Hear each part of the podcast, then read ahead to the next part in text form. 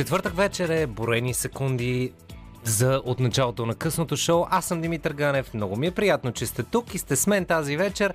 И едното нещо, което гарантираме първо, че ще съм вашия дявол в четвъртък вечер и второто е, че сатирата за разлика от тази в Народното събрание ще бъде естествено и хумористично подбрана, а няма да е просто едно нетенденциозно усмиване. Усмихнете се, Paradise City Guns N' Roses. Започваме точно сега.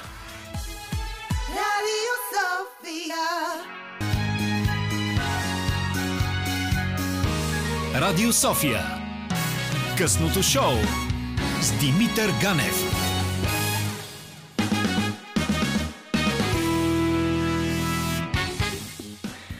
Добре сте ми дошли в Студио 4, в което винаги търсим работещи компютри. Тази вечер ще бъда вашата четвъртъчна разтуха. Както чухте, аз съм Димитър Ганев, вашият герой, но само на хартия. Ех, тази хартия. Така е. А колко хартия убиваме в бюрокрация тук в Националното радио, даже ме е страх да почна да меря. А колко хартия като цяло умира в държавната бюрокрация? Мисля, че Агенцията за горите ще се хване за главата. Ма те така или иначе вече се грижат за незаконната сеч, така че няма да ги занимаваме. Както се оказва, според а, проучване сред около 240 ам, хора, всичко дигитално е много лошо, защото дава ясна отчетност. Ди- Дигиталното съдържание не можеш да го попълниш предварително и просто да го дадеш на гласуващия, още така просто да го пусне в урната. Упс, мисля, че малко избързах с темата. Един цитат, преди да започнем с същността. Той е приписван на Йосиф Васие... хм, Висарионович Сталин и е изключително точен за нашата ситуация. Не е важно как са гласували, а кой брои гласовете. Та, хартияните герои си търсят своето. Липсата на хартия е обяснението за ниския вод. Как беше? Страхът от машините държи хората далеч от избирателните секции. Възрастните хора се страхуват. Да, ама не. Даже имаше едно много симпатично видео на една голяма телевизия, което показа един дълбоко пиян човек, който успя да гласува сега за 5 минути и с много наставления, как точно да си пусне вода, разбираш ли. Но, все пак човека успя. Но, защо бързаме към утопията на хартията? Нека да направим един анализ. Заедно с това, защо стигнахме и до подписка на стожерите на българската журналистика и борба за правдата, благородното народно а, благоденствие? Недялко Недялков, Станислав Нетков Стъки, Петю Блъсков. Ох, а, и а, господина, аз произвеждам новини, Бареков и той ме беше там. Хартияни герой. Без особени дебати, Комисията по правни въпроси прие на първо четене законопроекта на БСП за връщането на възможността за гласуване с хартиени бюлетини и той съвсем скоро ще влезе в парламента. Колко непредсказуемо. И при сегашната конструкция на силите, даже има шанс да бъде прият. Колко хубаво. Хартияния вод означава и връщане на практиката, при която всички бюлетини се броят на ръка, което означава безсънни нощи и измъчени хора по седалките на зала аре, Арена. Другото няма да го казвам, защото нали наскоро и тя си загуби спонсора. Шегата на страна. Броене на ръка означава повече грешки и изборни измами. А опитните хартиени герои нямаха успех в 47-то народно. Но, по думите на Йордан Цонев от вчерашния ден, бяха особено насочващи за това, което се случва. Цитирам. Ако вие не разбирате, обърна се той към продължаваме промяната, че няма доверие в този начин на гласуване, значи не разбирате нищо. И добави, че изборният кодекс ще бъде обсъден в зала при всички спазвания на правилника. Няма доверие. Машините плашат и това води до нисък вод. Странно обаче, че никой не отчита Всъщност отчита не е точната дума. По-скоро удобно игнорира факта, че Националният статистически институт изнесе данните, които показват, че България се е свила с близо 844 000 души през последните 10 години. Което изследване също показва, че райони с удобни мандати за ДПС, БСП, ГЕРБ са обезлюдели и реално, след нужното преизчисляване, ще има промяна и в мандатите. София ще има повече, а Монтана, например, по-малко. Хм. Дали това няма нещо общо с хартията, която толкова много плаши, бе, тези хора ги стресира направо. През 2015 имаше случай, в който поне на теория, всеки един хартиен протокол трябваше да си има свой уникален номер. Да, ма не. Много от протоколите са с еднакви серийни номера. В София пък има друг феномен. Протоколи с различни серийни номера на първата и втората си страница. Но за сметка на това еднакви уникални номера с други секции. Ето един пример от Варна. Една от секциите там показва, че движение 21 на Татяна Дончева получава 7 гласа с преференции и 14 гласа без преференции. Поне така е записано в протокола. Но ако си мислите, че 14 плюс 7 прави 21, хм, грешка сте. Математиката тук ви куца. В протокола е написано, че общият сбор 14 плюс 7 е и настава тишина 7. Нямаме добавяне, имаме изваждане. И този резултат е официално заведен в ЦИК. Това припомнят колегите от Off News. Така, ако не СИ бяха пуснали проучването, което странно се бавеше толкова дълго, а беше готово, ако го бяха пуснали преди изборите, то щеше да се окаже, че изборният вод хич не е толкова нисък. Хартияните герои, които мислят за страхуващите се от машините избиратели. Хартияните герои, които искат да вдигнат вод. Не свой собствен, разбира се, а общия, за благото. Хартияните герои, които не искат да загубят охолният живот на готово. И една мисъл от Джордж Бърнард Шоу. Демокрацията заменя изборът от некомпетентното мнозинство с изборът на корумпираното мълцинство. И за да не се чувствате прецакани и да знаете, че тук вашия вод има значение, да не бъдете като онзи. Един специален поздрав с най-широката усмивка, дяволита от мен, Рушин Видинлиев и неговото онзи.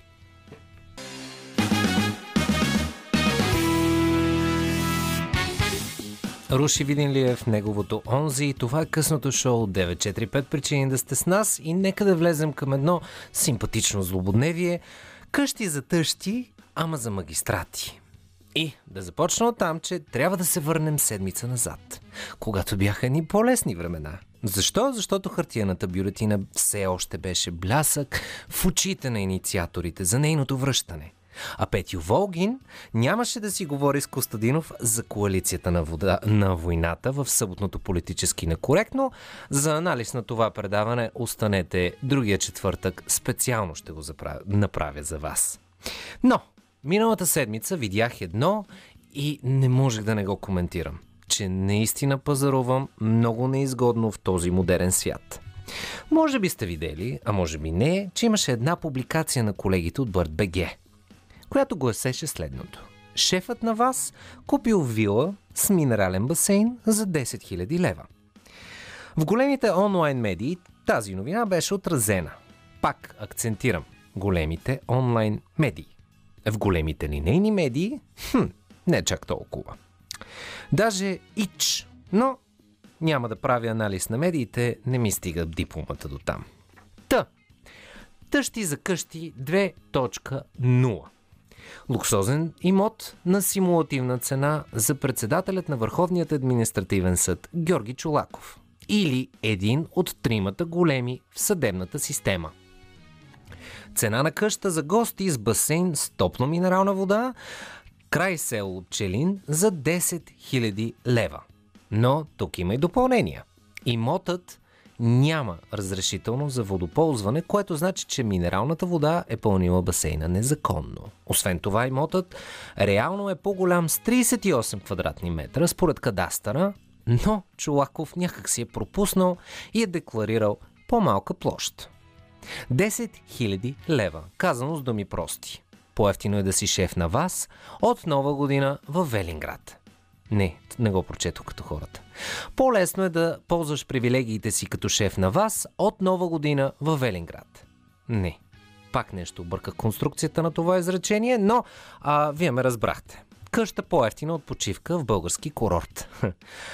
За Чулаков трябва да напомним, че лично се намеси в разпределението и решаването на съдебните дела около скандалната златна лаборатория в Капитан Андреево, Ев... Капитан Андреево Евролаб 2011, свързана с не по-малко скандалните Ами, Къро и Таки. А както пишат колегите от Вестник Капитал, Чолаков е реалният диригент на събитията в съдебната система. Иначе казано, новият властелин на съда. Екипът на Бърт намира Чолаков за коментар, който категорично отхвърля тезата, че цената е платена, платена от него за имота е симулативна. Беше добра офертата, казва той. Сделката е изповядана на цена, която е договорена между страните. Тази цена е над данъчната оценка, издадена от данъчната служба на община Костенец. На въпрос дали е платил данък за прехвърляне на имота срещу 10 000 лева, Чолаков потвърждава. Но тук колегите откриват съществено разминаване с прочулата се симулативна сделка на Сотир Цацаров, който твърдеше, че е платил данък върху реалната цена, а не върху симулативната такава за двете овощни градини. Прочетете повече за хората във власт. Искам да кажа правораздаващите в България, извинете. Изключително забавно четиво е. Така, връщаме се обратно на сделката в Челин. Ясна е хипотезата за престъпление и то по член 255 алинея 1, точка 1 и точка 3 по наказателния кодекс. Но съдя Чолаков отхвърля с думите всичко е въпрос на трактовка. А реалният имот на Чолаков 828 квадратни метра. Хм. Между 790 и 828 има една малка разлика от 38 квадрата. Но какво са 38 квадрата между приятели?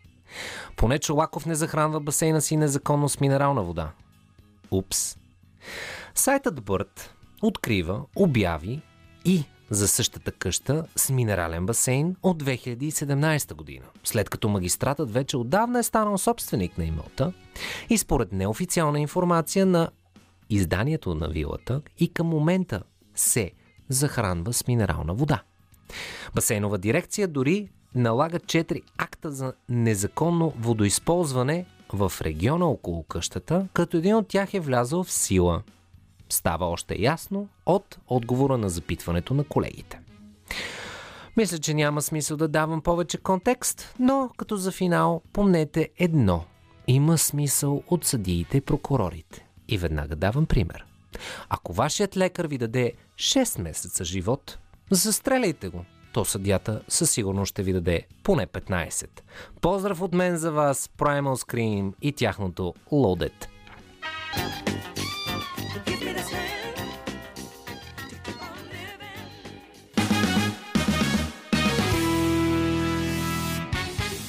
Назад към приказните 70-те на, на миналия век.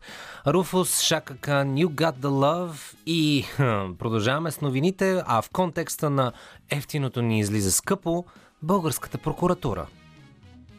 Тази българска прокуратура е осъдена да плати 50 000 лева обещетение на Александър Томов. Бившият собственик на Кремиковци и ЦСК Александър Томов е осъдил прокуратурата за 50 000 лева. Сумата му е присъдена заради делото, по което е оправдан окончателно. Томов дълги години бе обвиняем за присвояване на почти 3,5 милиона евро от футболния клуб. Определението на третата инстанция то е окончателно. Посочено вътре е, че в продължение на 8 години на Томов е налаган траен тормоз, неудобства, както лични, така и професионални. Според становището, справедливото обещетение трябва да е 40 000 лева за неимуществени вреди, плюс 10 000 лева за имуществени. Моето становище по казуса имаме сериозна нужда от промяна в държавата, когато човек на име Лупи може да те осъди. И една от серията Прокурор беше тате, мафиотче съм и аз. Чакай малко, това не го прочетох като хората. Нещо ми се върти езикът днес. Прокурор беше тате, безнаказан ще съм и аз. Не. Хм. Отново не беше правилното изречение. Е, за това не трябваше да пропускам новините миналата седмица. Но, да дадем по същество. Към новината. Побойникът от Перник, синът на пернишкия прокурор Бисър Михайлов, остава под домашен арест. Което, след като разбрахме от разследване на колегите на BTV, редовно е нарушавал, малко е контраинтуитивно да го сложиш отново под домашен арест. Но, както четем до сега от всички новини до момента, прокуратурата ги мисли нещата. Но продължавам да чета, да ви запозная с характера на едно прокурорско чадо. 18-годишният Михайлов е нарушил домашния си арест неколкократно. Пред съда заявява, че е от суеверие. Той, видите ли вие, отишъл до питейно заведение за около минута да си вземе ключовете, които оставил преди да бъде задържан преди 5 месеца. Момчето също заяви в съда, че всеки път, когато е нанасял побой над някого, е било в условията на самозащита. И сега бисърчето. Сладостта в тази новина. Бяха представени данни от над 10 случая, в които гривната на младежа е загубила връзка. Но стана ясно, че това се дължи на пропадане на комуникацията с мобилния оператор, обслужващ услугата. Ех, те мобилни апарати иначе. И операторите. Аз мисля да им спретнат едно разследване за картел и веднага ще се стегнат. Упс. Но именно заради мобилния оператор, районният съд отказва да върне Михайлов обратно в ареста. Сред мотивите си съда записва, че няма категорични доказателства младежа да е напускал дома си. Васил Михайлов е нарушавал домашния си арест пет пъти. Между 7 и 40 минути предаде BTV, а главна дирекция изпълнение на наказанията съобщили на МВР 3 дни по-късно. И тук идва искането към Тате. Прокурор Бисер Михайлов да се оттегли. Но, уви, човекът без реална власт, както той самия твърди, простичкият администратор Иван Гешев няма силата да задължи прокурора да си подаде оставката. Но поне разбираме, че прокуратурата работят над нови чадъри за колегите си. По-обширни, които да покриват и семейството. Ако бурята е по-сериозна, разбира се. И един бърз цитат от любимия ми Джордж Карлин, преди да прелеем обратно в музика. Никога не спорете с идиот, той ще ви завлече на неговото ниво и ще победи с опит. Поздрав от мен към вас с Джейми Лун и неговото Sharpness. Това беше Джейми Лун, неговото Sharpness. Вие сте с късното шоу, аз съм Димитър Ганев и прототипът на националист се завърна, но му спряха тока. От кога не сте слушали за Волен Сидоров? Отдавна? Хм. А залипсва ли вие? Е, и на мен не, но ето реалността. Той влезе в пореден штурм. Но, към новината. Лидерът на атака се включи с опит да се срещне с ръководството на компанията Еврохолд спряла подаването на електроенергия на партийната телевизия Алфа. Всичко това се случва в фейсбука на телевизията. От видеото разбираме, че телевизията е без ток от вчера, поради неплатени сметки. А според партийния лидер това е нарушение на закона за радио и телевизията. В разговор с охраната на клиентския център на Електрохолд, Сидоров обяснява, че нормативният акт забранява спирането и цензурирането на медия по економически причини, без да уточнява кой точно член от закона, на кой точно член от закона се позовава. Всъщност това е член 5, който казва, че се гарантира независимост на доставчиците на медийни услуги, на тяхната дейност от политическа и економическа намеса. Та, кой, прив, кой прав, кой крив, кой не е плащал сметки и кой, за съжаление, страда от обесценяването на рублата, те първа ще разберем.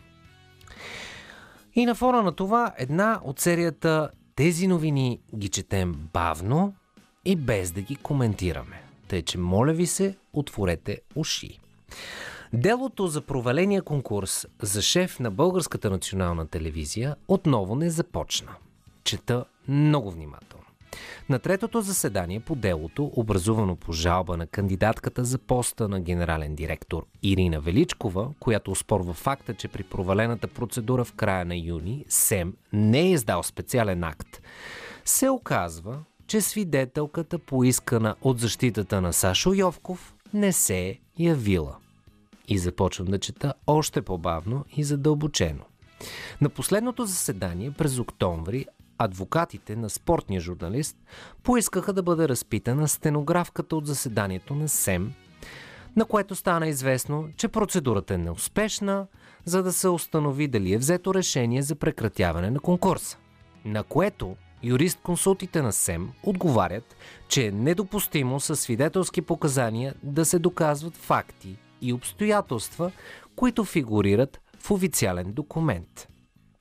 На предишното заседание пък представителите на медийния регулатор посочиха още, че на сайта на СЕМ отдавна са качили протоколите от заседанията от процедурата. И пак, няма да коментирам, просто ще споделя. Сашо Йовков, който беше конкурент на Кошулуков при избора за нов генерален директор на БНТ, сега, в този момент, е негов подчинен. Тази новина е от мен за вас. Затова на финала, тъй като в началото започнах с Сталин, в края на този час е редно да минем към Ленин. И това е със следния анекдот. Другарят Ленин изнася реч пред конгрес на партията. Другари, комунизмът е на хоризонта. А какво е хоризонт, Владимир Илич? Хоризонт, другари, това е недостижима линия. За повече хоризонт, чакайте анализа ми на политически некоректно. Спомняте си, Волгин Костадинов, следващия четвъртък. Сега, след новините, останете с нас, защото имаме страхотен журналист, човек с мнение, жена, която каза, че във Франция медиите хич не са на завидно ниво и доверието в тях е трайно дискредитирано, Майя Анейс, Йетаген, точно след новините по БНР, а за да нямате лоши навици, слушайте Радио София, Ед Ширан с неговото Bad Habits. Sophia. И 12 минути след 9 час, след новините на Националното радио, вие сте обратно с късното шоу. Моето име е Димитър Ганев. В този час ще си говорим с една прекрасна гостенка за истината за журналистиката, за какво всъщност са фалшивите новини, което толкова много се говори, но всъщност елементарни и ясни практики, как да ги преборим дори и като редови граждани. Останете с нас, ще бъде интересно и със сигурност ще разберете какво е медийното положение и във Франция.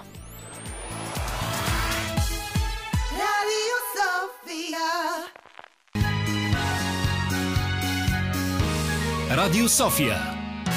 Късното шоу с Димитър Ганев.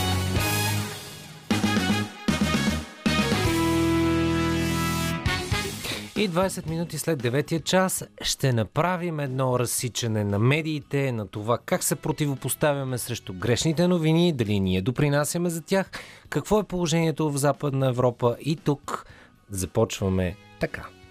Here with me is... С мен е Майя Ан Ятаген. No. Anais yet again. Окей, а... Добре, няма да го произнасям повече. Но, ти си журналист с дългогодишен опит, снимала си документално кино, а в София преподаваше борба с фалшивите новини. Колко сериозен е проблемът наистина? Ние сме в информационна война. Казвам го директно, защото е така. Тук в България, в Штатите, видяхме го още 2016 година. Дори във Франция, навсякъде. Информацията е оръжие. Това е вирус и сме във война. Желая ви спокойна вечер. Благодаря, това беше късното шоу. А нормалните хора умеят ли да филтрират новините? Давам ти пример с БНТ, които навлязоха в територията на фалшивите новини с снимка, с която създадоха скандал. Показаха бившия премьер, който изглеждаше сякаш държи за ръка шефа на кабинета си. И настана една сериозна медийна престрелка. Кажи ми, как хората да проверяват съдържанието, което получават и да са сигурни какво получават? Истината е, че всички сме хора и можем да бъдем заблудени. Понякога истината е трудно уловима. Ние, журналистите, трябва да използваме всички инструменти, за да не разпространяваме фалшиви новини. Моят съвет – бъдете скептични. Полезно е за журналистите, но и за другите хора. Хубаво е да има медии, на които да се доверяват. Такива, които проверяват фактите. Екипът тук в БНР е страхотен. Такъв екип може да не спре на 100% фалшивите новини, но да промени неправилния контекст на дадено събитие. Да спре грешното и грешно интерпретираните новини. Нормалните хора трябва да имат грамотност. Препоръчвам въпроса къде намерих тази снимка или това видео. Ако отговорът е Фейсбук, то бъдете скептични към източника. Усетите ли нещо странно или видите ли червен флаг, то тогава проследете внимателно новината, за да проверите всички данни. Ако просто видите фалшивата снимка и не проверите дали има опровержение на нейната надежност, то вие ставате част от процеса на фалшивите новини. Опитайте се да го проумеете. Проблемът е, че хората в България се запознават с новините чрез Фейсбук. Това не е само при вас. Фейсбук има своите изолационни камери. Изграждаме свои собствени балони от хора, на които вярваме. Ти вярваш на семейството си, нали? Да, така си отгледан. А роднините публикуват неща без контекст. Има изследвания, които показват, че четем заглавието и максимум едно или две изречения преди да пресподелим. Не си права, не четем изреченията, само заглавието, но пък поглеждаме снимките. Да, важно е снимката да грабва окото. Как се борим с това? Как разбиваме тези балони? Аз предизвиках себе си, когато постъпих в БНР. Следвам политици, които имат различни виждания от моите. Следвам новинарски агенции, които смело казвам, че са фалшиви.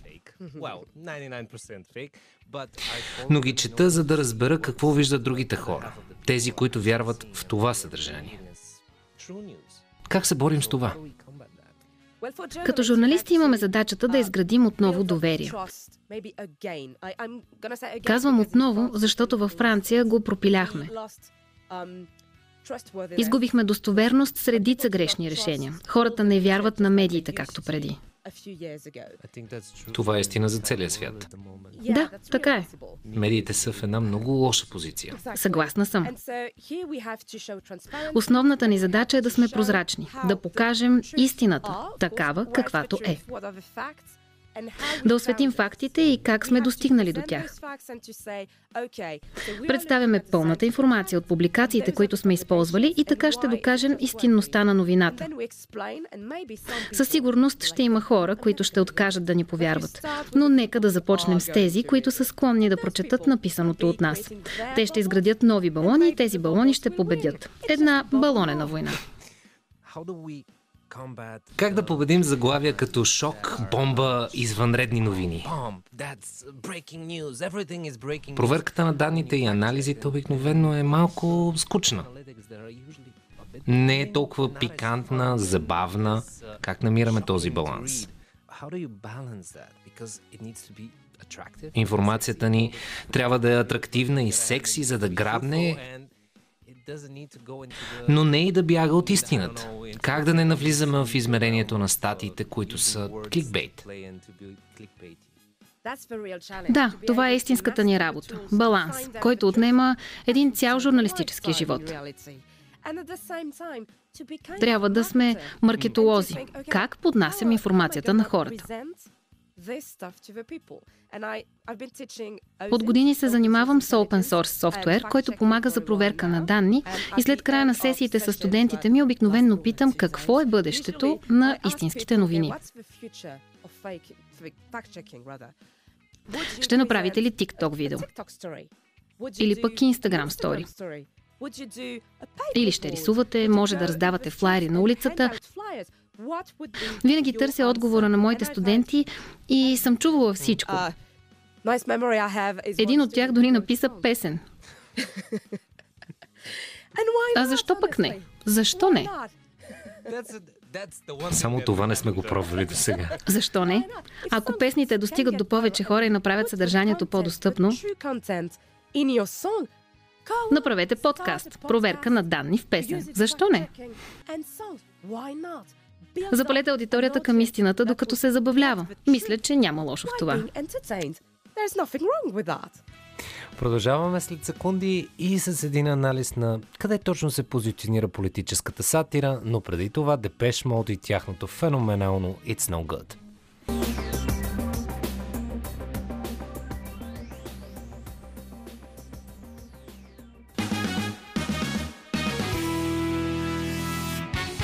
Here comes something that we struggle with. Има един основен проблем, който виждам в радиото и той се получава, когато натиснем журналистите да изразят мнение, да импровизират. Те се самоцензурират. Смятат, че ако излязат извън пълната сериозност, това ги дискредитира. Because I think there is a space for everything. Мисля, че има място за всичко. Едно от предаванията, което е достъпно с новини и е популярно, е шоуто на Джон Оливър. Работата му е страхотна, зад него седи невероятен екип. Предаването му не е класическа журналистика, защото са сатирици, но подходът му към представяне на информацията е ефективен. Ти ми кажи дали в БНР има място за подобно предаване. За мен това е добър вариант да насочим прожекторите към истината. Хората в България имат проблем с истината, което се дължи на некачествено образование и медийна неграмотност. Повечето не могат да разпознаят, когато определени новини са глупости. Земята не е плоска, а някои твърдят обратното. Отговорността на журналиста е да върне тях обратно към истината. Представете инструментите, с които да проверявате информацията си. Така ще умеят да откриват червените флагове и ще са с повишено внимание. Хората ще разберат кои новини са полезни и кои не, а медиите ще изградят обратно имиджа си. Задачата на журналистите е да работят всички инструменти, за да поднесат проверени факти, които да са и поне малко развлекателни. Може да използвате красива снимка, която да привлече внимание към вашите истински и истини в новините и да дискредитира фалшивите. Аз се замислям сериозно на темата за политическата сатира. А Джон Стюарт и Джон Оливър вършат журналистическа работа. Имаше проучване на пазара в САЩ, аудитория между 14 и 38 години, точно тази на Джон Оливър и Джон Стюарт, което показва, че зрителите им са по-добре информирани от това пародийно шоу, отколкото от MSNBC, CNN и Fox News. Да предадеш новините без емоции не е лесно, но е по-лесно от това да вложиш виждането и мнението си. Мислиш ли, че Доналд Тръмп щеше да има по-малък шанс да спечели, ако Джон Стюарт не беше напуснал The Daily Show? Той се отказа малко преди изборите 2016 година, а преди това усмиваше Тръмп и дискредитираше сериозността му като кандидат. Може и това да е допринесло за избирането на Тръмп, защото хората, следящи Джон Стюарт, нямаха надежден източник на новини.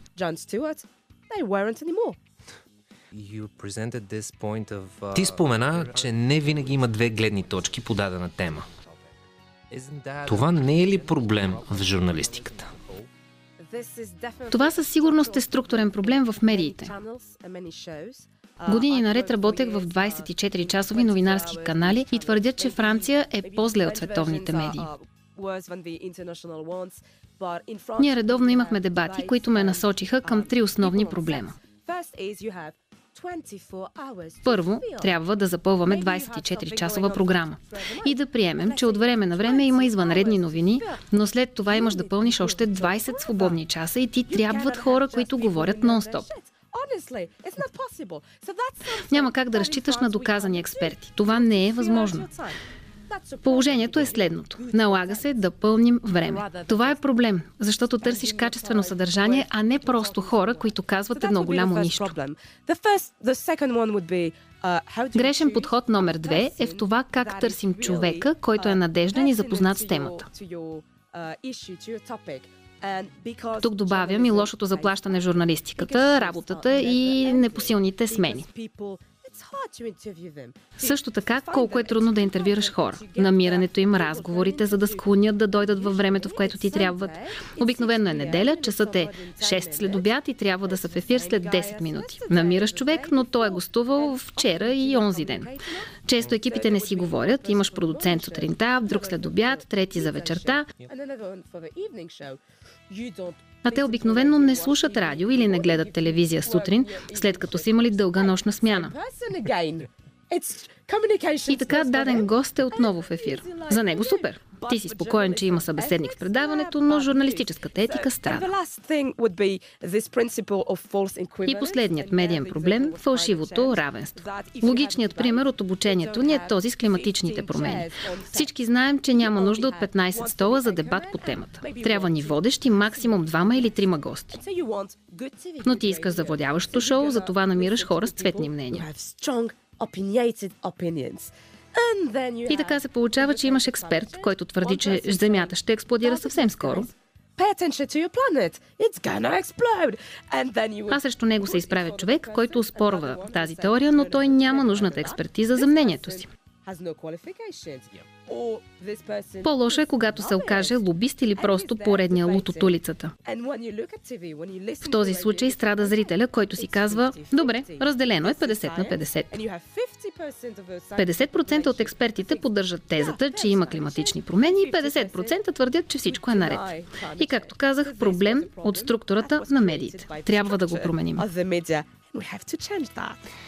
Младите журналисти, смелостта да задаваш въпроси и каква всъщност е, какво е виждането за бъдещето на медиите. Останете с нас, всичко това продължава след Робин Тик и неговото Magic.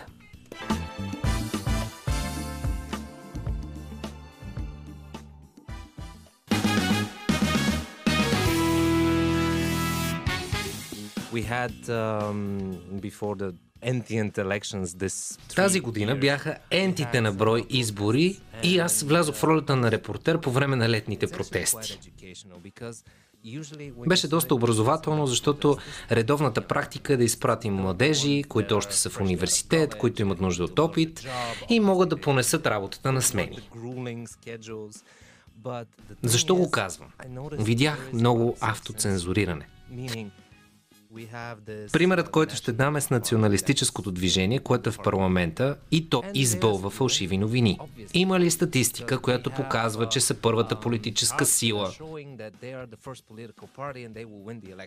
И никой не поиска от него да представи тези данни. Откъде ги има? Защо шест други агенции показват, че партията му ще бъде четвърта или пета?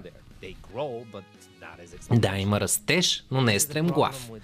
Журналистите цензурират ли се сами, за да не обидят някого? Ти каза нещо много важно. Те са млади, нямат опит и са пуснати на терен. Имат поставена цел, но нямат контекст за добре свършена работа. За да си добър репортер, трябва време. Изисква натрупан опит и голяма доза кораж, за да поискаш данните от дадения политик. Особено в страни, в които може да си навлечеш проблеми с подобни въпроси. Младият журналист усеща, че може да застраши кариерата си, защото е на терен и задава грешните въпроси. Това е проблем, разбира се. Това, което показвам на моите студенти е да... Нека го кажа с един цитат, който обожавам. Намерих го в страницата на университетски хумор, а не в учебника за журналистика, което всъщност е тъжно. Ако някой каже, че навън вали, а друг твърди, че е слънчево, то твоята работа е просто да погледнеш през прозореца и да разбереш истината. Като журналист си длъжен да държиш хората отговорни за фактите. Политиците винаги ще твърдят, че знаят всичко най-добре. Как да управляват държавата, например. Ти трябва да поискаш доказателство и това не трябва да е проблем. Само смелите журналисти биха успели. Това е правилната посока, защото често пропускаме факта, че хората се объркват между факти и просто мнения. Това е световен проблем. Затова е трудно да се прави разлика между двете. Ние, журналистите, сме отговорни за фактите, върху които да изградят собственото си мнение хората и те гласуват за когото преценят. Но ние трябва да им предадем новините с точност. Нашата задача е да имаме готов микрофон и правилните въпроси. Редно ли е журналиста да сподели за кого е гласувал? Аз го правя, за да дам контекст на шегите насочени към партията, за която съм дал гласа си. Прави живота ми по-труден, но вярвам в прозрачността. Хората са наясно кого слушат или гледат и какви са неговите вярвания. Ти какво смяташ, разумно или неразумно е?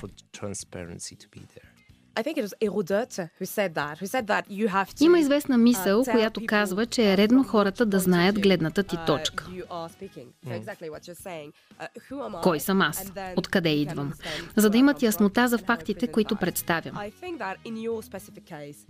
В твоя случай, когато си се насочил към политическа сатира и ти си българският Джон Стюарт. Боже, изчервих се. Да, ние знаем, че той гласува за демократите. И след това имаше газ, която показва, че е още по-разочарован от хората, за които е гласувал. Това е честно и прозрачно. Важното е да представиш фактите. За мен те са адски забавни, защото те се провалиха качествено. Този баланс е ключов. Социалните мрежи глобално добро или зло са? Oh, so the interview starts really О, now. значи интервюто започва сега. Имаш на разположение един час. Давай. There is an old website which is in French. Um, Има един стар френски сайт, който отдавна е деактивиран и той имаше страхотното мото «Интернетът е създаден, за да събира най-големите мозъци. Хората ще споделят наука и история». И утопията на нашето щастие беше пълна. Това до някъде е истина. Създадохме място, което съдържа цялата информация. Няма да ходим в библиотеките. Спомняш ли си го? Go Сега всичко е онлайн и имаме цялата информация. Но дори повече фалшива bonus. Виж каква страхотна добавена стойност. Разбира се, че е по-трудно, но едно време знаехме коя е хубавата библиотека. Тази с ценните книги. В интернет е същото. Помнете кои са истинските книги, а не хората, които претендират, че са книги. Просто трябва да сме грамотни в социалните мрежи. Те са нещо хубаво, защото ни дават информация за войната в Украина. Имаме достъп до данни, които щяха да са в пълна тайна десетилетия. Руснаците щяха да избиват хора и да твърдят, че нищо не се е случило, генералите просто ще покажат някоя своя усмихната снимка. Социалните мрежи дават достъп до повече информация от потребителите, която щеше да остане тайна. Това е страхотно, но трябва да умеем да намираме истината. Оптимист ли си за войната с фалшивите новини? Мисля, че по-жестоката битка се води в Телеграм и WhatsApp. Фалшивите новини там процъфтяват, което е много тъжно. Затова се надявам, че хората, които слушат твоето предаване, ще консумират повече новини и ще търсят истината, ще проверяват информацията, която получават. Но вярвам, че има друго оръжие срещу фалшивите новини. Всичко свързано с изкуствения интелект. Просто ще видим кой ще е по-бърз в това новинарско състезание в кавички. Обикновено реагираме след проблема. Сега трябва да го предотвратим. Това не му се получава много добре на човечеството като цяло. Обикновено реагираме след като всичко е отишло по дяволите. Много ти благодаря. И аз. Майя Анейс Йетаген, журналист и преподавател и един интересен прочит над фалшивите новини и как да се борим с тях. Ще чакаме изкуствения интелект, докато го дочакаме, най-добрият избор е да продължим сред Hot Chili Peppers тяхното Dark Necessities.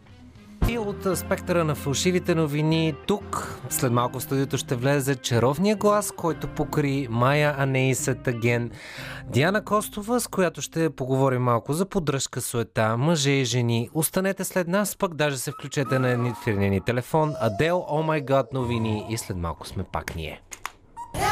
Sofia. 6 минути след 10, това е късното шоу, в което имаме един апел. Ако бързият влак се пали, защото се движи бързо, дами и господа от БДЖ, моля ви се, не дейте да купувате влак стрела. Тук след секунди влиза Диана Костова, с която винаги, когато имаме спор, като едни истински радио хора, казваме, че ще го направим в ефир и пред хората, е, че можете да се включите в него. За поддръжките, суетата, мъжете и жените, естествено, 02963 5650. Aerosmith, Falling in Love. Започваме.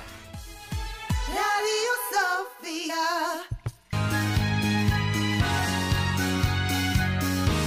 Радио София. Късното шоу с Димитър Ганев.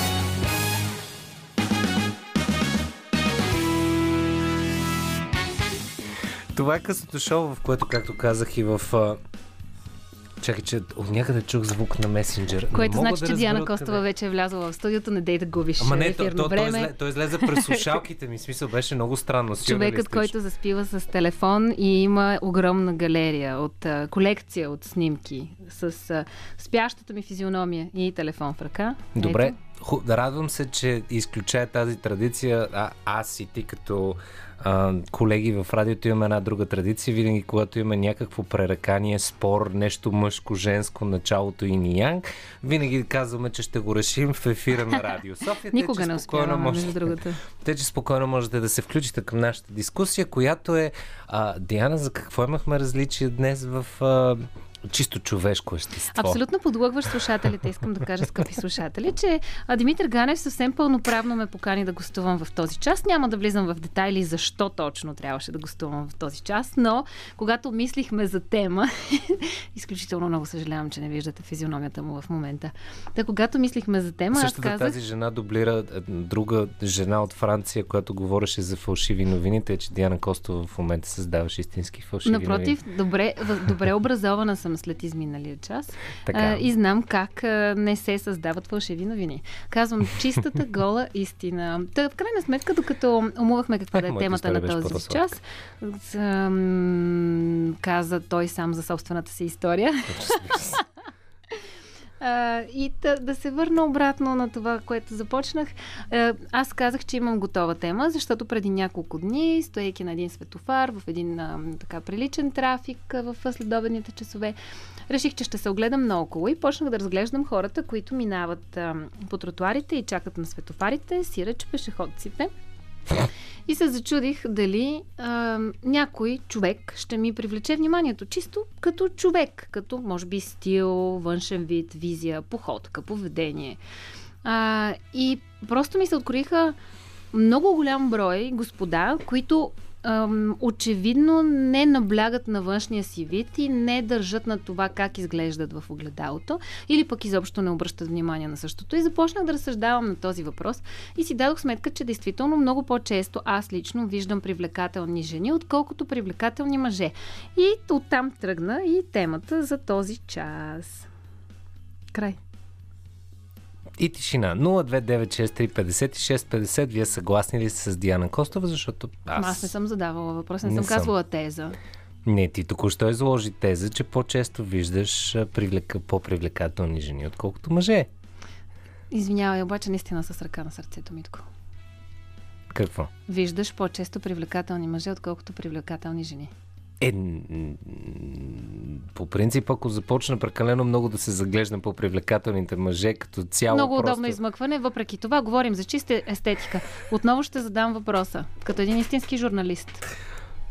По-често виждаш привлекателни мъже, отколкото привлекателни жени. Втори, втори опит за отговор. Това е изключително субективно и моето мнение за красота не означава, че може да бъде Разбира се, аз търся само конвенци- единствено твоето лично мнение, тъй като няма как при неналичие на други хора в студиото да търся чуждо мнение. Та да се насочим отново към твоето мнение. А, правили са ми впечатление и много жени, които. А, Това е отново удобно измъкване. Защо да е измъкване? Абсолютно казвам самата истина. Сигурна съм, че има и жени, които не са ти правили приятно впечатление. Това значи ли, че мъжете, които си виждал, както каза преди малко, са повече привлекателни, отколкото жените? Ми, факт е, че не са. Само да кажа, че не е страшно да си признаеш. Не боли, опитай. Не бе, факт е, че не са. Факт е, че аз самия съм имал много моменти, в които съм трайно наугледен и тотално го знам. Сега, чаровното, сладко, красиво радио, извинение винаги ни тук ни дават само по радиото, не ни дават на камера, можем да дойдем по пижама. Тада! Ами не. Но факта си е факт. При все, че жените имате страхотната интерпретация по тази тема, която гласи простото и ясно а, нямало грозна жена, а просто а, зле Това са глупости такава. клишета, които сега в момента са ти изключително удобни да се подпреш на тях. А, но тази вечер аз искам да се фокусираме върху мъжете, суетата и техния външен вид, изборът им, Клишетата избора за им за външният им вид. А, защото наистина от онзи ден, в който се Добре, опиши, айде сега, светофара, опиши неугледен вид. Какво а, за теб е неугледен не е неугледен, а такъв, който определено показва, че човекът е запуснал себе си и поизоставил се. Като една, може би на времето много красива, построена с много старание къща, която обаче вече няма кой да обгрижва и съответно е пуснала пая жени, ръждясала от тук от там, увиснали са и малко балконите, може би от тежестта на времето. Валидно е и за жените, но в случая отново да подчертая, че обръщам внимание на мъжете, защото мъжете ам, и а, за съжаление обаче а, тежестта на времето Улуците са протекли. също така. Простак. Добре, че сме в 10.20. Иначе исках да кажа, че господата на все по-ранна възраст спират да се интересуват подават. или почват да си намират все повече удобни извинения, защо да не се приведат в приличен вид, като под приличен вид дори нямам Всъщност, предвид чакай, а, казваш удобни извинения. Това с удобните извинения обаче е в твоята глава. Ти откъде знаеш, че един човек, който е А, може да не му е 50-те удобно, но си е да му намерил не, извинение. И, честно казвам и след 50-те да му, ама тотално се тая. Така, добре, супер се тая му е. Това не променя факта, че той изглежда като човек, който е неглижирал себе си. Извинявайте, господа, обаче ако на 50 вие се тая за вас. М- айде не, да между не... другото, на 45 може би се тая на 50, когато влизаме в а, трето тинейджерство, може би вече не ни е се тая. Ама купуваме скъпа За да кола. не съм крайно лоша и да ви предложа крайно решение на този проблем, ако наистина ви е все тая на 50. 029635650, ако искате да цензурирате Диана Костова, сега ви е момента. Слушам. Помислете за хората около себе си, за които може би вие сте някаква форма, е, например. И какъв пример давате вие, когато първо неглижирате себе си? Човек първо трябва да има уважение към себе си, за да могат другите да имат уважение към него. А уважението към себе си далеч не е само към поддържане на а, менталния ти капацитет. Когато провисиш коремче, виснат ти гърдите, ръчичките ти станат по-малки от всяка друга част от тялото, някак си ти си запуснал себе си и можеш да намериш безкрайно много удобни извинения за това, но в крайна сметка финалната права е изпуснал си се. И когато го комбинираш с неизкъпана коса, неоправена брада и дрехи, които нямат нищо общо горно с долно, ами не, господа не е достойно, не е за уважение, не давате пример и не изглеждате като човек, на когото аз лично бих се доверила. Защото ако човек не се грижи за себе си, как можем да очакваме, че той ще се грижи за останалите? Пак ще влезем към удобното извинение, че той толкова много полага грижи за останалите, че не му остава време за него. Не. Това не е така. Въпросът е, че ам, до тук все още не намирам а, дефиницията на... Защото много хубаво се измъкна с къщата. А, какво означава неогледен? В смисъл, Току-що го описах. Не напълнял, слушам те, напълнял, а, леко запуснал стила си и така нататък. Ми, отново, аз лично съм... А, но въпреки, че това с удобните клишета и измъкванията е много, много готин контраргумент от твоя страна. Има някои от тях, които са фактор обаче. Не разбирам какво каза. Това, че ам, на моменти не се, не се грижи за себе си, просто защото не си си сам приоритет, което е проблем, което е и всъщност и депресивно, апатично, а, тотално зарязало себе си състояние. Така. Факт е, че а, в повечето случаи, особено когато влезеш в една дълга, удобна връзка, това не често се случва. И между другото, тук вече идва момента, в който трябва да го кажа, че не се случва само на мъжете, случва се и на жените. Абсолютно съм съгласна. Всяко нещо, което казах е валидно и за жените. Единственото, което отбелязах е, че ми прави впечатление, че по-често срещам мъже, които са се изпуснали и които абсолютно неглижират начинът по който изглеждат, отколкото жени. Защото дори жените, които може би на вас ви изглежда, че са се поизпуснали, все пак в по-голямата част ще си измият косата, ще си оправят лицето, може би ще съчетаят горните дрехи с долните дрехи, т.е. не белето и външните дрехи, които са отгоре, ами блузата и панталона. Нали, говорим за ето толкова бейсик ниво. Но, ам, но тази вечер няма да обръщаме темата към жените. Тази вечер ще стоим строго при мъжете. И ако искаш, понеже аз знам твоята теза за приоритетите и как жената е номер едно приоритет в мъжа и той жертва себе си, за да може да се грижи за жената, ами не, господа. Ще ви обясна защо. Ама искаш ли малко музика да чуем? Знаеш какво? Стой така, Веско, само, само за секунда. Мислих да я поздравя, но сега, но сега просто влизаме в а, наказателна акция. Продължаваме с The Weeknd, неговото Sacrifice и се връщаме след малко. Ах, милите жертвеници. Това е късното шоу, в което а, борим мъжката поддръжка, суетата и възможността да се обличаме правилно.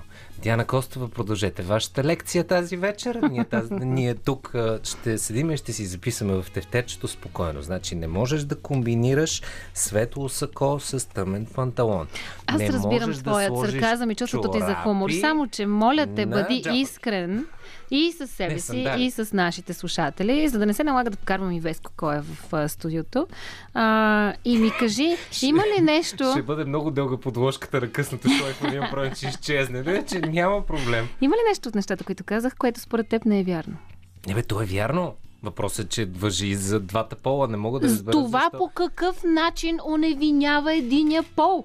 По дяволите, защо трябва задължително? Ей, най-мразя, значи, мили слушатели, когато влезем в спор с някого, особено пък ако е половинката ти, и, да, и когато отбележиш някакъв проблем в отсрещния човек, той да каже, да, обаче ти, Ей, да, обаче ти. Е, понеже и ние сме грешни, това Еми, вас ви ето- прави абсолютно Ето, безгрешни. абсолю, абсолютно съм съгласен в момента. Както вие сте еманципирани и може да ходите с а, кубинки и мъжко облекло, така и ние сме еманципирани може да не се грижиме за себе си. Да, трябва да повдигнем корема, дни. за да намерим нещо друго, което може би би, би, би, би, би било интерес за нас. Това е хубава констатация. Мгм. В смахнатия професор го бяха казали и той се радваше, че за първ път от дълги години насам си вижда.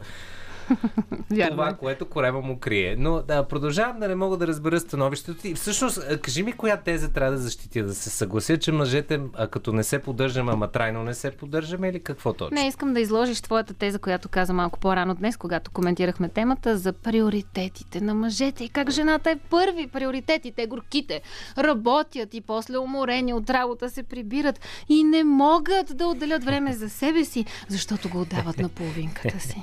Не. И ето това, дами и господа, е доказателство за фалшиви новини. Сега в момента ще го ровна и в интернет, за да го докаже и да го публикуваме на сутринта. И един от приоритетите а, на поне на модерния мъж в мое лице е, когато говоря с някой, да го гледам в очите и да се слушаме, а, да се слушаме както трябва, но а, основен, основен приоритет, а, който изложих преди ефира, когато си говорихме, е не толкова многострадално, но много често, когато си говорим за топ 3 на приоритетите, в приоритетите на модерната еманципирана жена, ми партньора даже не е и в топ 3. Но за сметка на това, нали, а, завършения, а, добрия, добре печелещия мъж в един момент, когато Това влезе в по тази какъв връзка, начин го измери? след Извинявай, монолог, Не, не искам да знам просто как го измери това. си? Становището ти е базирано на, как, на какви данни?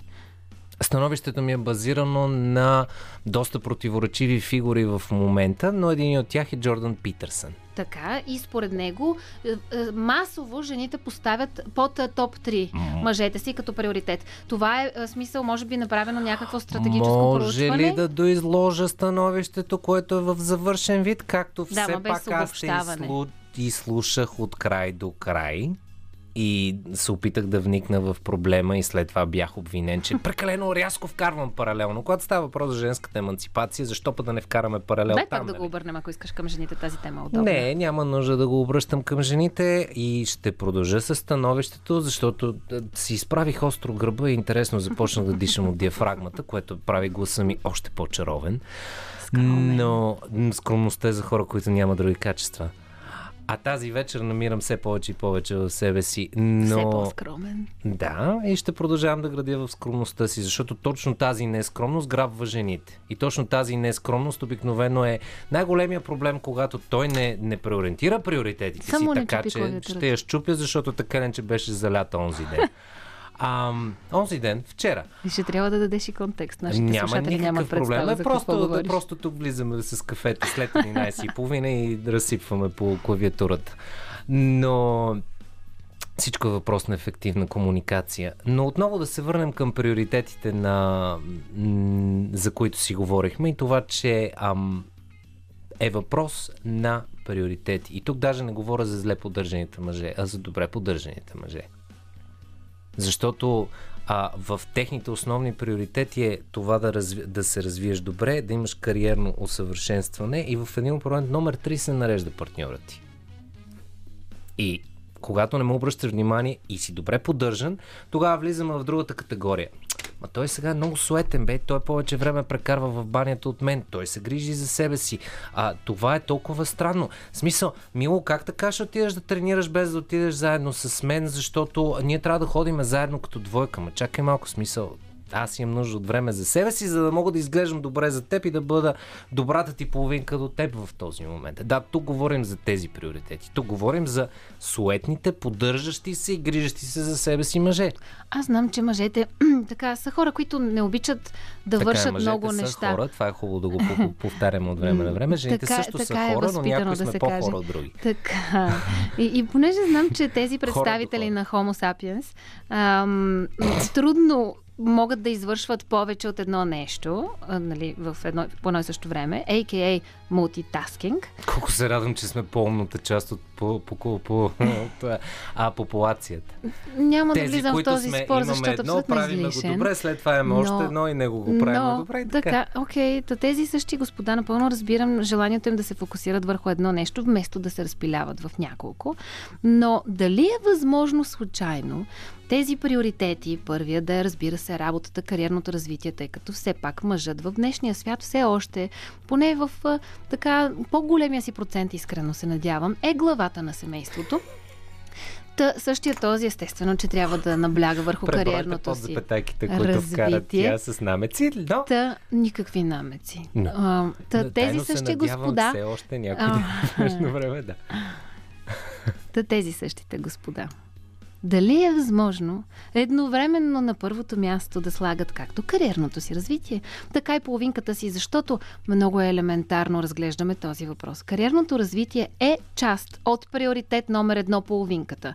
Защото ако е прошляк, който не работи и има две жълти стотинки в джоба си, колкото и да приоритизира половинката си, няма да може да я нахрани. А ако иска да си нахрани половинката и тя да се чувства принцеса, това значи, че тя е номер едно в приоритетите му. 029635650. В бойно настроение съм тази вечер. Добре. Хубаво. Продължаваме с No Digging Smooth, Daddy Dread и се връщаме след малко пак, защото и Стига аз чупя влизам в бойно химикалка. настроение.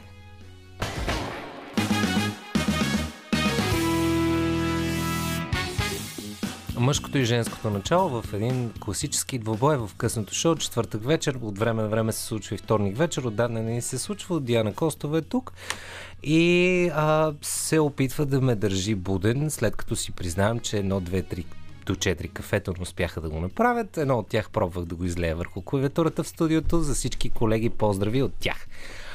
Та, Как, как продължаваме напред с да, търсенето на а, приоритизирането? Не знае, ти си водещ на предаването. Добре. Какъв, каква е диагнозата според теб? Диагноза? Да. За, за, на какво се дължи според теб това? Че на теб ти прави по, по-често впечатление. Дай на мен ми прави по-кратително и то не само в, а в България, защото шегата на страна, да, наистина прави впечатление, че като цяло хората доста са се неглижирали, особено когато имат удобното извинение.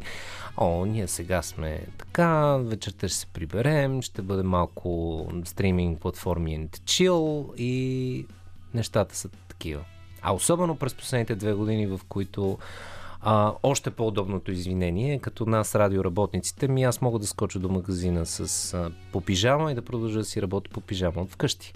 По-страшното идва тогава, когато м- то много лесно се свиква с това. Добре, защото... тук чакай, секунда, само. Тук не е ли проблем на това, че ти все пак трябва да имаш социален кръг и приятели и половинката ти и хората, които са отстрани, които да ти кажат, че си се запуснал. В смисъл, няма ли го и този момент? Хората, които да ти кажат, бе, чакай бе, ти не беше така, какво става?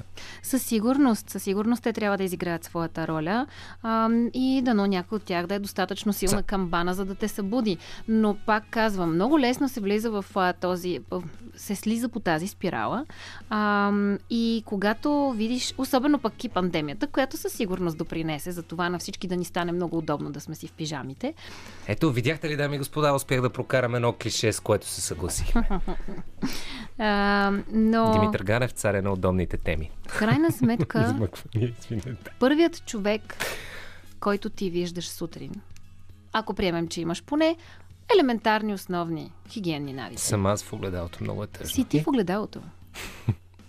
И ако ти не виждаш, не, не, не, не да забелязваш, а не виждаш този човек от среща, и ако той не ти прави впечатление, ми по-добре наистина стой си вкъщи с пижамата и не дай да товариш и останалите със себе си.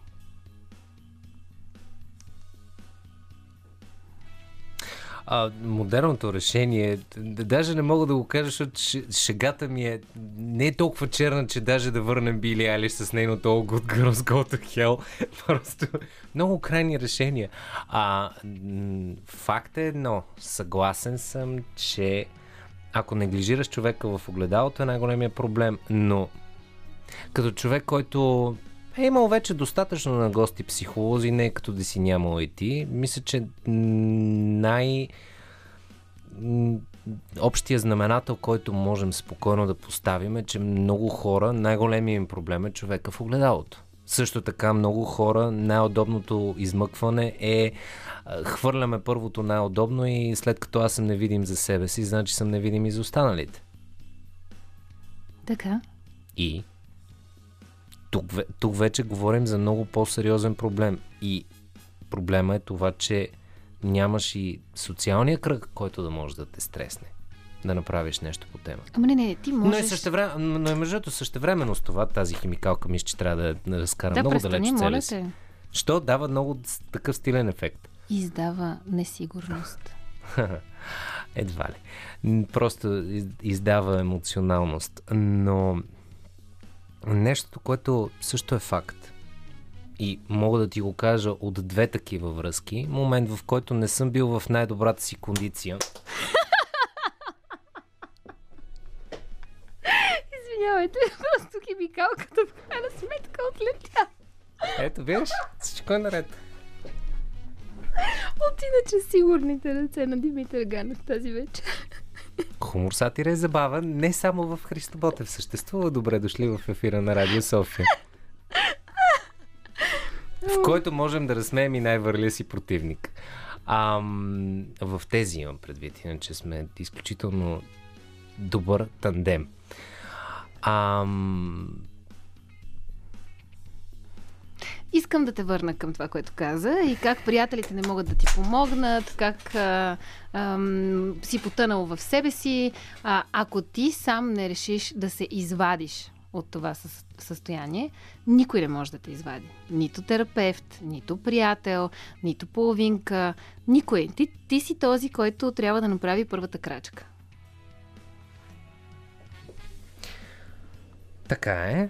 Но Валидно и за така, двата пола. Но също така имам и два случая, в които в най-нагледната си форма продължавах да бъда човек, който събира внимание. Човек, който събира внимание. Да. Тоест? Ми, тоест, а, м, жените на моменти имате хубавия навик, пак не обвинявам жена, в момента и не го, не го генерализирам, говоря от собствения опит. Жените имате страхотния навик да се влюбвате в потенциал, който може никога да не бъде осъществен. Така. Е нещо, което също ти дава един ам, фалшиво иллюзорен имидж за самия себе си. Защото другият ти е вдигнал повече акциите, отколкото трябва. Ми, да. Добре, да, има го това. Окей. Но е, отново е въпрос на това как ти реагираш в тази ситуация. Защото жените наистина окей, макар че така общите знаменатели, а, но а, да кажем, че виждат някакъв потенциал, който може би дори искат да помогнат а, да развият. Ако човекът отсреща вярва в този потенциал и иска да продължи да поддържа това, жената да е топ приоритет в неговото ежедневие, той ще иска да доказва, че има този потенциал. Добре, ако иска да запази тази жена, той ще иска да доказва, че има този потенциал. А, идеалният вариант е, ако иска да уважава човекът в огледалото, ще иска да развива и надгражда този потенциал. По-лесно даже се пази, когато си двойно по-недостъпен. Се оказва. Според становище в социалните мрежи. Тоест, Тоест, когато предимно обръщаш внимание на себе си. С други думи, ставайте суетни. Аз вярвам, че, Егоисти. вярвам, че суетата в а, умерени дози е нещо изключително нужно на всеки един човек. И съответно, тъй като жените по принцип като че ли притежават повече суета, а, за това обърнах темата към мъжете. Защото смятам, че мъжете като че ли си мислят... А, някои от мъжете, защото казах, че не обичам общия знаменател, а, мъжете, някои от мъжете смятат, че суетата е не, не, не е мъжко, не е готино, не е мачо. Много от жените в днешно време смятат, че суетата не е, не е мъжко, не е мачо. А, за В мен... смисъл, а в, в, модерната, в модерната индустрия, модерния начин на мислене и всичко, което се налага в последно време, повярвай ми, има прекалено много объркващи послания, които идват и от вас. Ма защо пак го обръщаме към нас? Ма, Ма много удобно извинение сме и сме много удобния виновен. Защото Ама няма вие нямате ли си глави на раменете, бе господа? Ма не можете ли да разсъждавате с тях? Да, Ама дори и ние да имаме някакво мнение, ма вие нямате ли си мнение сами за себе си? така е. Хората с глави на, раменете се обръщат към други господа. По-лесно е, разбираме се като по-мъжки. Ами добре, чудесно. Тогава разбирайте се по-мъжки, дигайте си егото, върнете си суетата и изглеждайте по-добре. Джастин Тимбърлейк, сеньорита. Ще се пром да се разберем извън ефир. Вие останете с нас.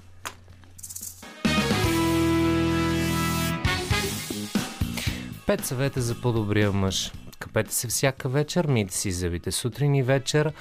Парфюм на китките, парфюм около врата и на местата, на които може да ви помирише вашата жена. Когато нямате какво да облечете, просто облечете костюм.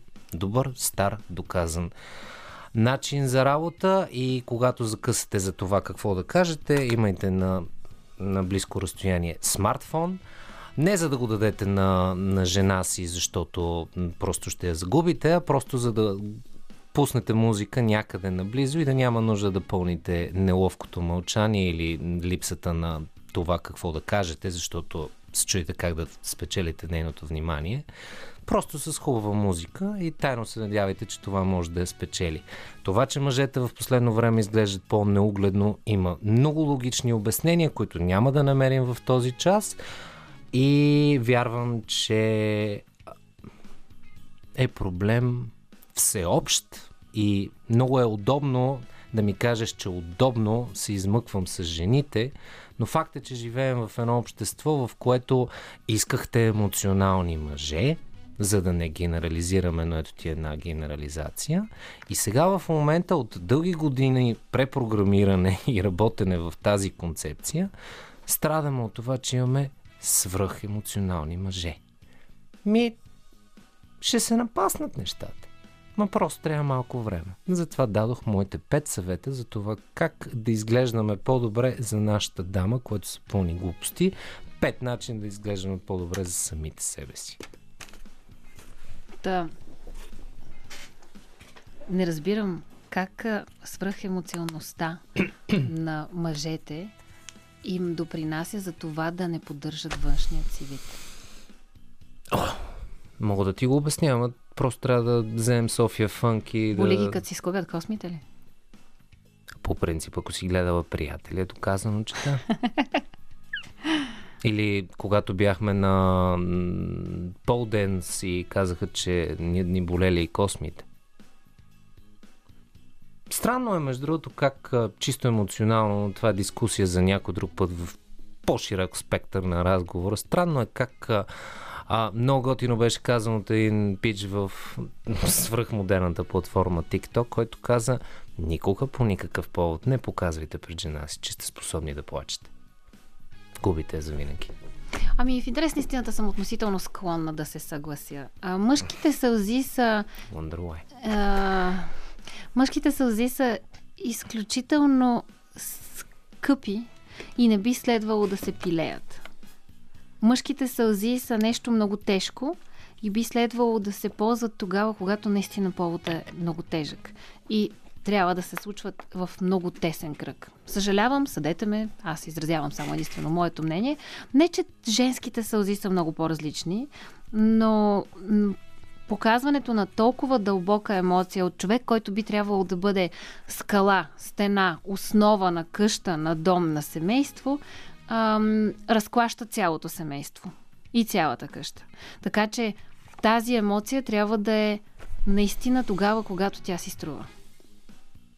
И когато тази емоция се показва само в тези силни моменти, тези сълзи наистина са скъпоценни камъни. И ако жената до този мъж не ги събира, значи тя е глупава. Надявам се да са слушали. Да чуят твоето становище по темата. Абсолютно съм съгласен и мисля, че най-накрая стигнахме до средно положение, в което можем да се разберем. А за всичко останало, това е късното шоу, тази чаровна госпожица, не извинете, госпожа. Благодаря. А, просто не мога да ти кажа госпожа, сори. С Благодаря. цялото ми уважение, но която прекрасно дублира Майя и всичко, което си казахме за фалшивите новини, но нека да не продължаваме в фалшиви новини. Едното нещо, което аз мога да кажа е Обърнете се към половинката и откровенно и кажете, ако се е занемарила, че се е занемарила, ако не ви чуе, имате проблем, слушайте се повече и се доверявайте на хората, с които сте се събрали да сте заедно, защото те ви мислят доброто, поне в идеалния вариант. Тъй, че нека да бъдем идеалисти в 11 без 3 и да си кажем, че музиката не трябва да спира, да прелеем в Джейми Кълъм и от мен лека нощ. Това е късното шоу. Утре вечер сте в ръцете на Неомира Джума, а утре сутринта се включете с поредния силен и добър формат на Радио София и как точно ще разходиме кметовете и с техните квартали и проблемите с колата на Радио София. Останете с нас. Лека нощ! Радио София.